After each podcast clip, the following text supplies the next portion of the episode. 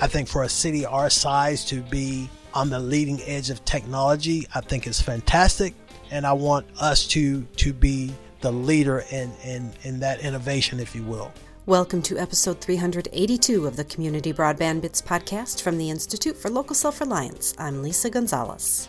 In October, Christopher attended the Broadband Communities Economic Development Forum in the DC area, where he had the opportunity to sit down and talk with today's podcast guest, Mel Poole from Ocala, Florida. Years ago, Ocala decided to eliminate leased T1 lines and replace them with city owned fiber. They found that the move has saved millions of dollars and opened doors. That was before Mel's time, but he knows the story and shares it with us, describing how Ocala went from municipal facilities to offering connectivity for county facilities and later to connecting schools, businesses, and residential subscribers. Mel also talks about some of the challenges they've faced, including how demographics affect demand, experimenting with deployment methods to find the best option, and how to make the best use of marketing.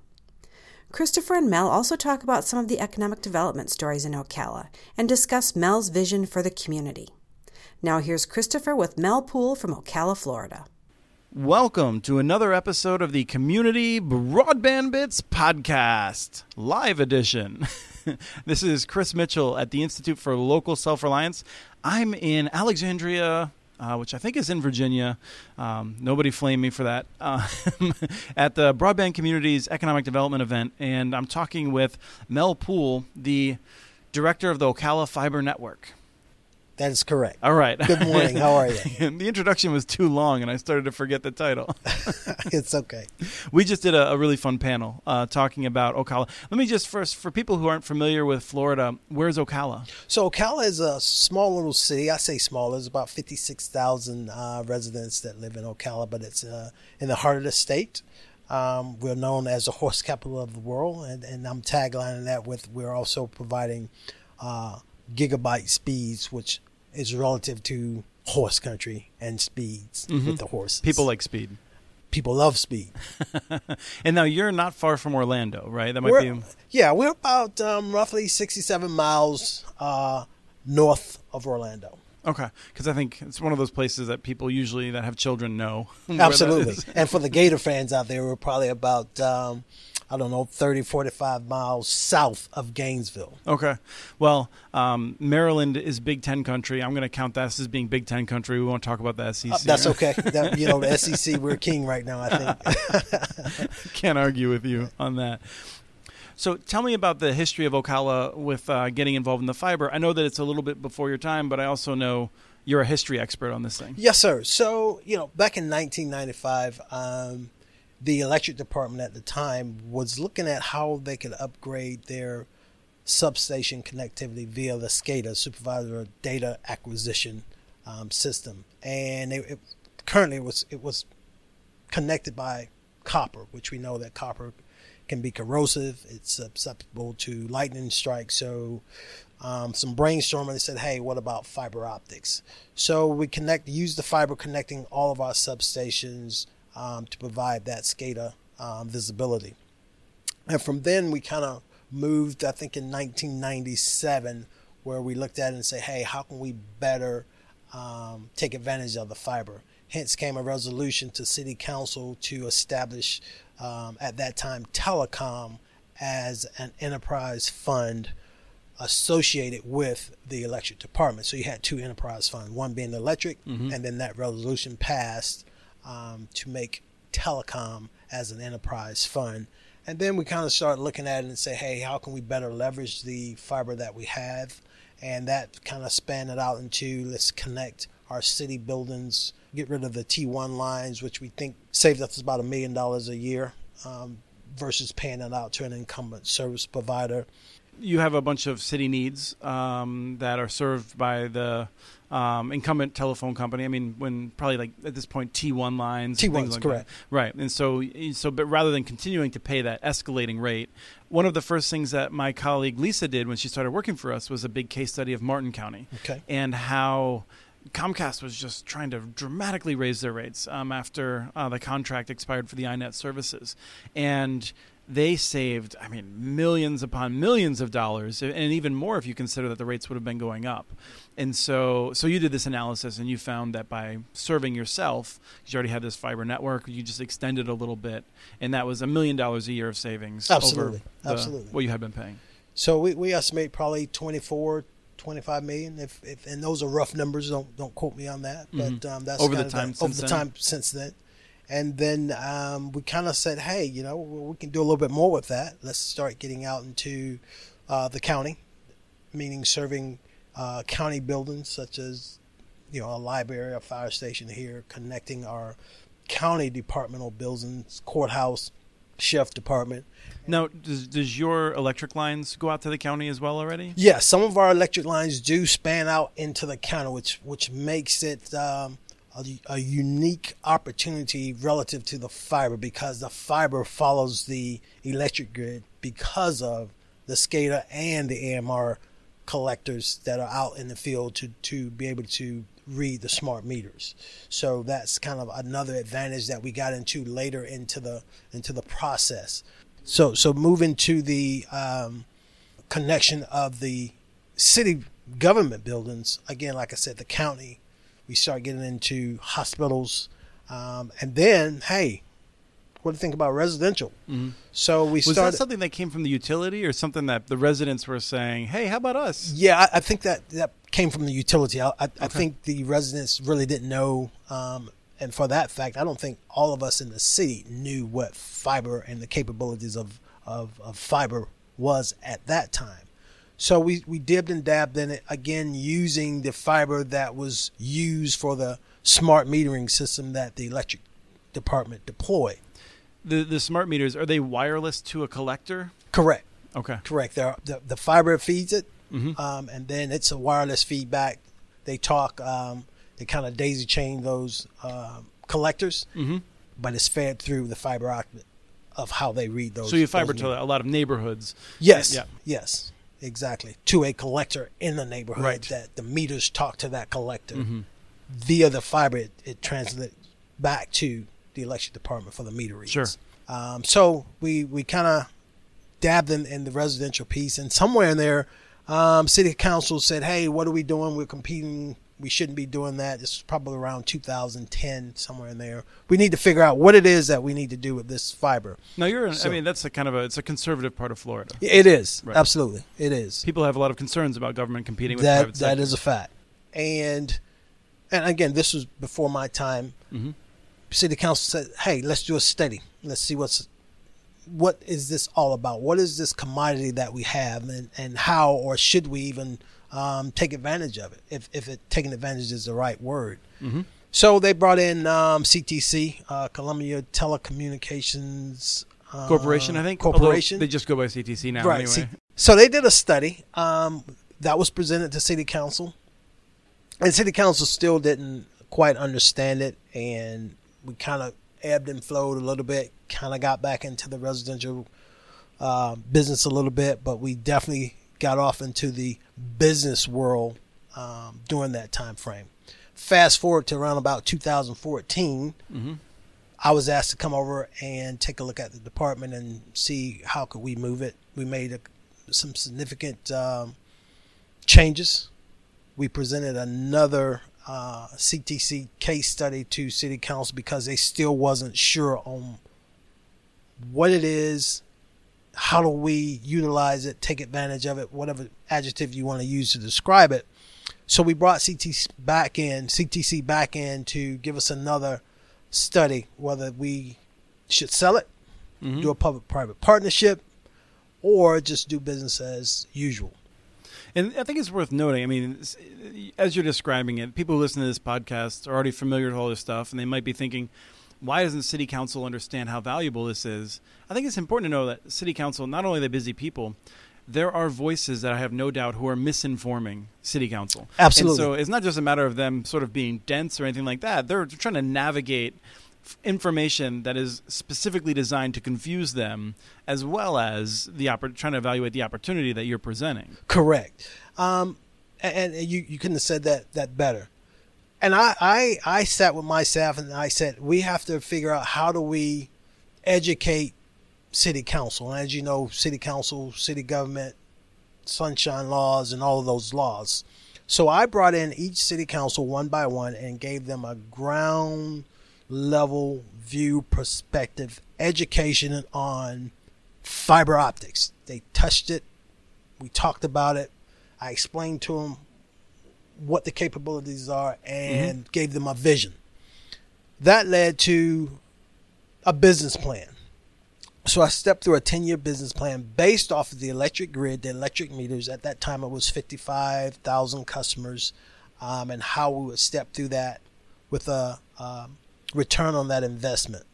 Also, in there, there was an opportunity for the city, telecommunications, or if in department to bid on a school board contract worth $1.3 million. In that, we created a workshop to say here are four options relative to what city council can can select that we do with this department. Mm-hmm. You sell it, public private partnership, do business as normal, or grow it, compete for this million dollar contract, and move forward. They decided to grow it, compete for the contract, and move forward. Fast forward, we won that contract. We connect 48, 49 schools in a data center. $1.3 million stays at home in the city of Ocala and the county of Ocala. We, we have a business partnership not only on that contractual side, but we sponsor four schools within Marion County to give back to those schools to say, hey, here's here's um, here's how we keep the dollars at home. Also, in that we have never advertised publicly of what we do, but we did open the gates, and we we got over inundated with um, a lot of service requests, which led to about 250 customers waiting on a waiting list to be connected. We started at four four weeks to connect. We extended that to 16 weeks because the backlog. Are those mostly small businesses? Those are residential homes. Oh, okay. Those are residential homes. And now, how did this work? I mean, was there a fee to connect them? So there is no connection fee. It's sixty dollars a flat rate based off the construction cost. We do some math, um, and that kind of takes us out to a 36. We try to do everything in a 36 month contract, but it's really based off the construction um, okay. cost to build out to that. But the service itself is mm-hmm. a sixty dollar contract for residential. Okay, and then we offer a host of other services relative to service that we provide. Okay, and so what do I get for sixty dollars? So you're in a 300 meg pool um, of shared internet. Um, we we monitor that. Great customer service. We thrive ourselves on five nines, where uh, our reliability rate to date is 99.9. So I think that's mm-hmm. fantastic. We strive ourselves on returning a phone call or an email within an hour. So customer service is job number one. Um, we we pride ourselves on that. Wonderful. From there, we moved into. I had to to to go back to city council and say, hey, two things that's coming our way. We have to build out the infrastructure for the school board. We just won this contract. We have one year to build 47 miles of fiber to connect all right. of these schools. On the other side of that, we have 250 customers that need we need to get them connected. So I asked them to do a moratorium. Let's connect all 250 um, customers that are in the queue. Mm-hmm. At the same time, let's rethink how we are connecting these customers. Because people were just from all over. All over. Oh, I call it a shotgun approach. So we were just throwing fiber out there left and right. Mm-hmm. We looked at a couple different technologies, but we ended up using GPON, Gigabyte Passive Optical Network, which allows you to use one piece of glass to feed a neighborhood of, let's just say, 31 homes because you need one piece of glass in the port to feed that port sure. to branch off and feed those those homes. So you slave on the on the fiber that you're deploying out there. Whereas before we were just shotgunning it, putting out mm-hmm. fiber everywhere, and, and, no controlled way of right. Of and when it. you do that, I mean, you got to have air conditioners in the field. I'm guessing. I mean, it's you can't mess around with heat in Florida. Right. So so our pops, if you want to call those pops, because of our SCADA system, we use our substation mm-hmm. control mm-hmm. homes sure. houses yeah. where we put the main switches um, for the network, and then out in the, in the field there's cabinets that we house the other portion of it. So um, where the switches are, that's not a problem in the substation nor in the cabinet.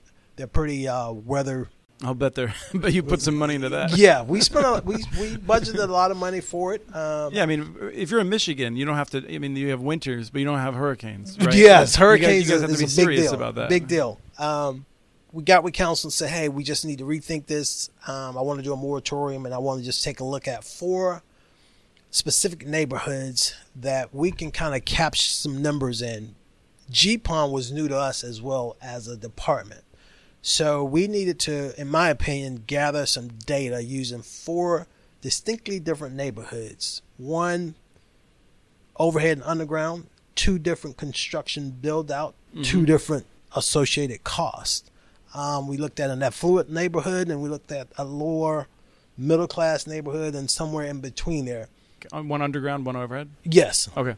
in two of the neighborhoods. So so two two neighborhoods is is uh, uh, overhead and two is underground. Right. So we started that build out in December. Um, we we kind of went out. We had a foot soldier who said, "Hey, I can guarantee you thirty percent take rate. Thirty percent take rate is kind of an industry standard that we use to get a good return on the investment." Looking at those numbers, we kind of crunched them together and said, "Hey, here are the four neighborhoods." We went back and presented this plan to City Council.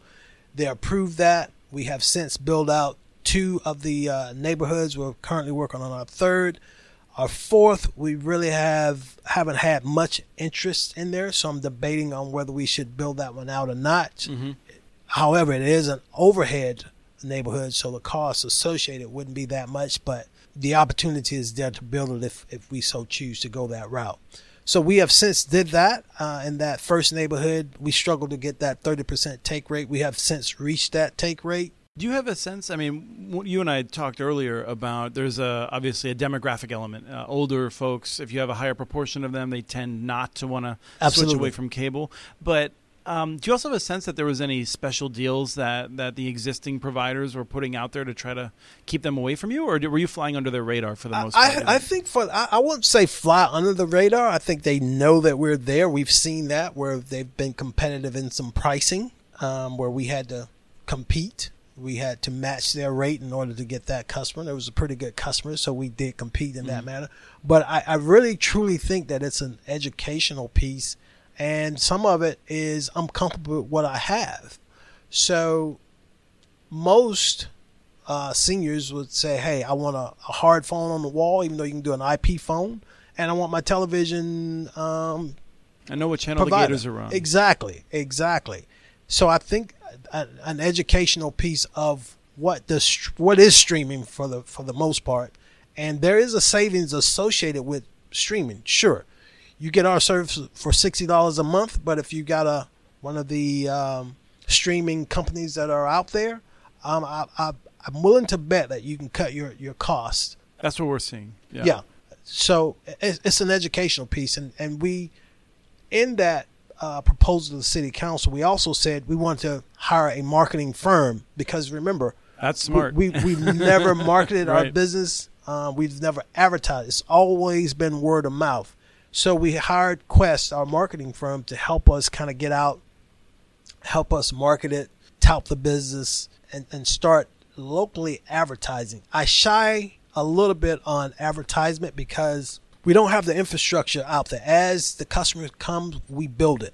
So I feel if we advertise, we're going to get bombarded, and then we're going to have some disgruntled potential customers because right. we can't hook it up, you know, in four weeks' time Right, you're on a tightrope. we're on a tight rope. So I, I choose to kind of just slowly, methodically um, position us to be able to, when we come to your neighborhood with GPON technology, our goal is to have you connected within four weeks. Now we think we can beat that, but the, the plan is four weeks using GPON technology.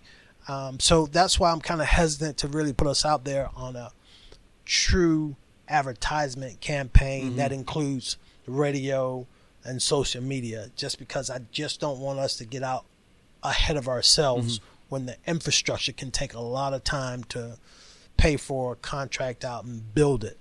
Um, so, so we kind of, I'm kind of hesitant on that, even though Quest has done a fantastic job in, in moving us forward. It's, I'm just kind of holding the reins back Right. a little bit. Just to, You're doing door hangers and door we're doing door. door hangers. We're doing a, the, uh, the whole host of thing aside from social media, radio, billboard and that sort of thing. But uh, we have some big trucks, fiber vans that that's got us plastered all over the side of them. Sure. So that that's kind of our our advertising market vehicle at this current time, along with word of mouth. Ocala's uh, Ocala's. It's a great place, but everybody talks. They, some know we're there, some don't. So it's it's um it's exciting uh, where we where we've come from and where we're going. We offer uh, all of our city parks have free Wi-Fi. Um, that was um, directed down from City Council. I think that's a wonderful idea. Our, our vision currently right now is to provide what we call the experience, meaning you can walk from City Hall all the way down to what we call the Osceola Trek, which is a just a walking trail, um, but stay connected during your whole walk via free city Wi-Fi. And you don't have to be a, a, customer of the home service in order to use it. That's no, for sir. anyone. No, sir. Not at all. This is for all of the visitors that come to Ocala as well as the citizens that reside in Ocala. You know, we, we want to look at bringing in some major corporations as we, we are a gigabyte ISP. We have three, I say gigabyte, but it's much, much larger than that. We have about 30 gigs coming into the, the uh, network operations center where we spawn it off from there. Um, but we can provide gigabyte speeds and above to those Fortune 500 companies that we welcome to come to the city of Ocala and invest in our city um, via technology, whether it be medical, definitely education. Um, and, and we are somewhat of a smart city. We have, like I said, our city buildings that are connected we have our traffic controllers that control the traffic lights. Yeah, you had a on the panel we did. You had a list. Yes, yes, and, and uh, I, I, want to take traffic, it even the, the parking meters. Parking meters. I want to take it a, a stretch farther. My vision really is the bubble of the autonomous driving cars. I want us to be ready for that. I know that's down the road just a little bit, but you know today technology moves so fast. I just want us to have the infrastructure in Mhm. place to be able to to accommodate those. Um, internet of everything. We used to say internet of things. Right, right. We have I've migrated to the internet of everything because essentially that's that's what it's coming to and it's going to take smart homes and high speed broadband via fiber to accomplish that. And I want Ocala to, to be somewhat on the leading edge of it. And I say somewhat because other cities are already doing it. I think for a city our size to be on the leading edge of technology, I think is fantastic.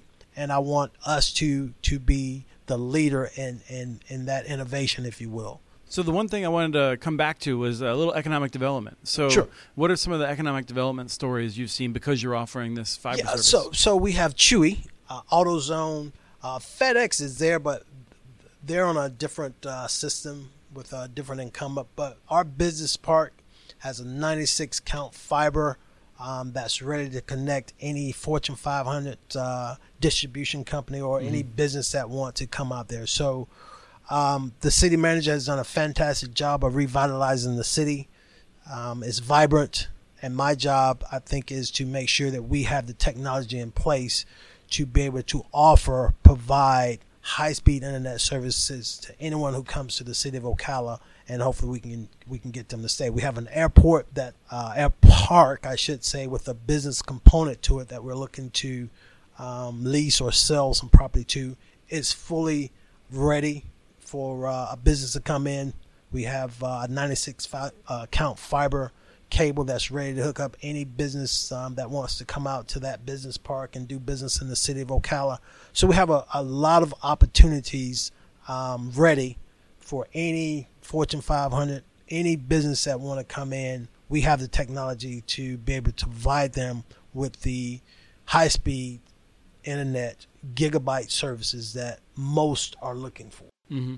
Great. Well, thank you so much for telling us about Ocala and what you've been doing. Absolutely. Thank you, Chris. Let me tell you, it's been a pleasure. Um, we met a few months ago, and here we are again in uh, in D.C., Alexandria to be exact, and having a conversation relative to my city, the city of Ocala, horse country, offering gigabyte speed. So um, it, it was a pleasure. I thank you, and hopefully, um, those of you who are listening, please come to the city of Ocala. Um, bring your business. We're more than happy to uh, and capable of providing you with high speed internet. All right. Thank you. Thank you. That was Christopher with Mel Poole from Ocala, Florida. Be sure to read about Ocala at muninetworks.org. We've covered this community in the past where they've been offering better connectivity for years. We have transcripts for this and other podcasts available at muninetworks.org slash broadbandbits. Email us at podcast at muninetworks.org with your ideas for the show. Follow Chris on Twitter. His handle is at CommunityNets. Follow muninetworks.org stories on Twitter. The handle is at muninetworks. Subscribe to this podcast and the other podcasts from ILSR, Building Local Power, and the Local Energy Rules podcast. You can access them anywhere you get your podcasts. You can catch the latest important research from all of our initiatives if you subscribe to our monthly newsletter at ilsr.org. While you're there, please take a moment to donate. Your support in any amount helps keep us going. Thank you to Arnie Huseby for the song Warm Duck Shuffle licensed through Creative Commons, and thank you for listening to episode 382 of the Community Broadband Bits podcast.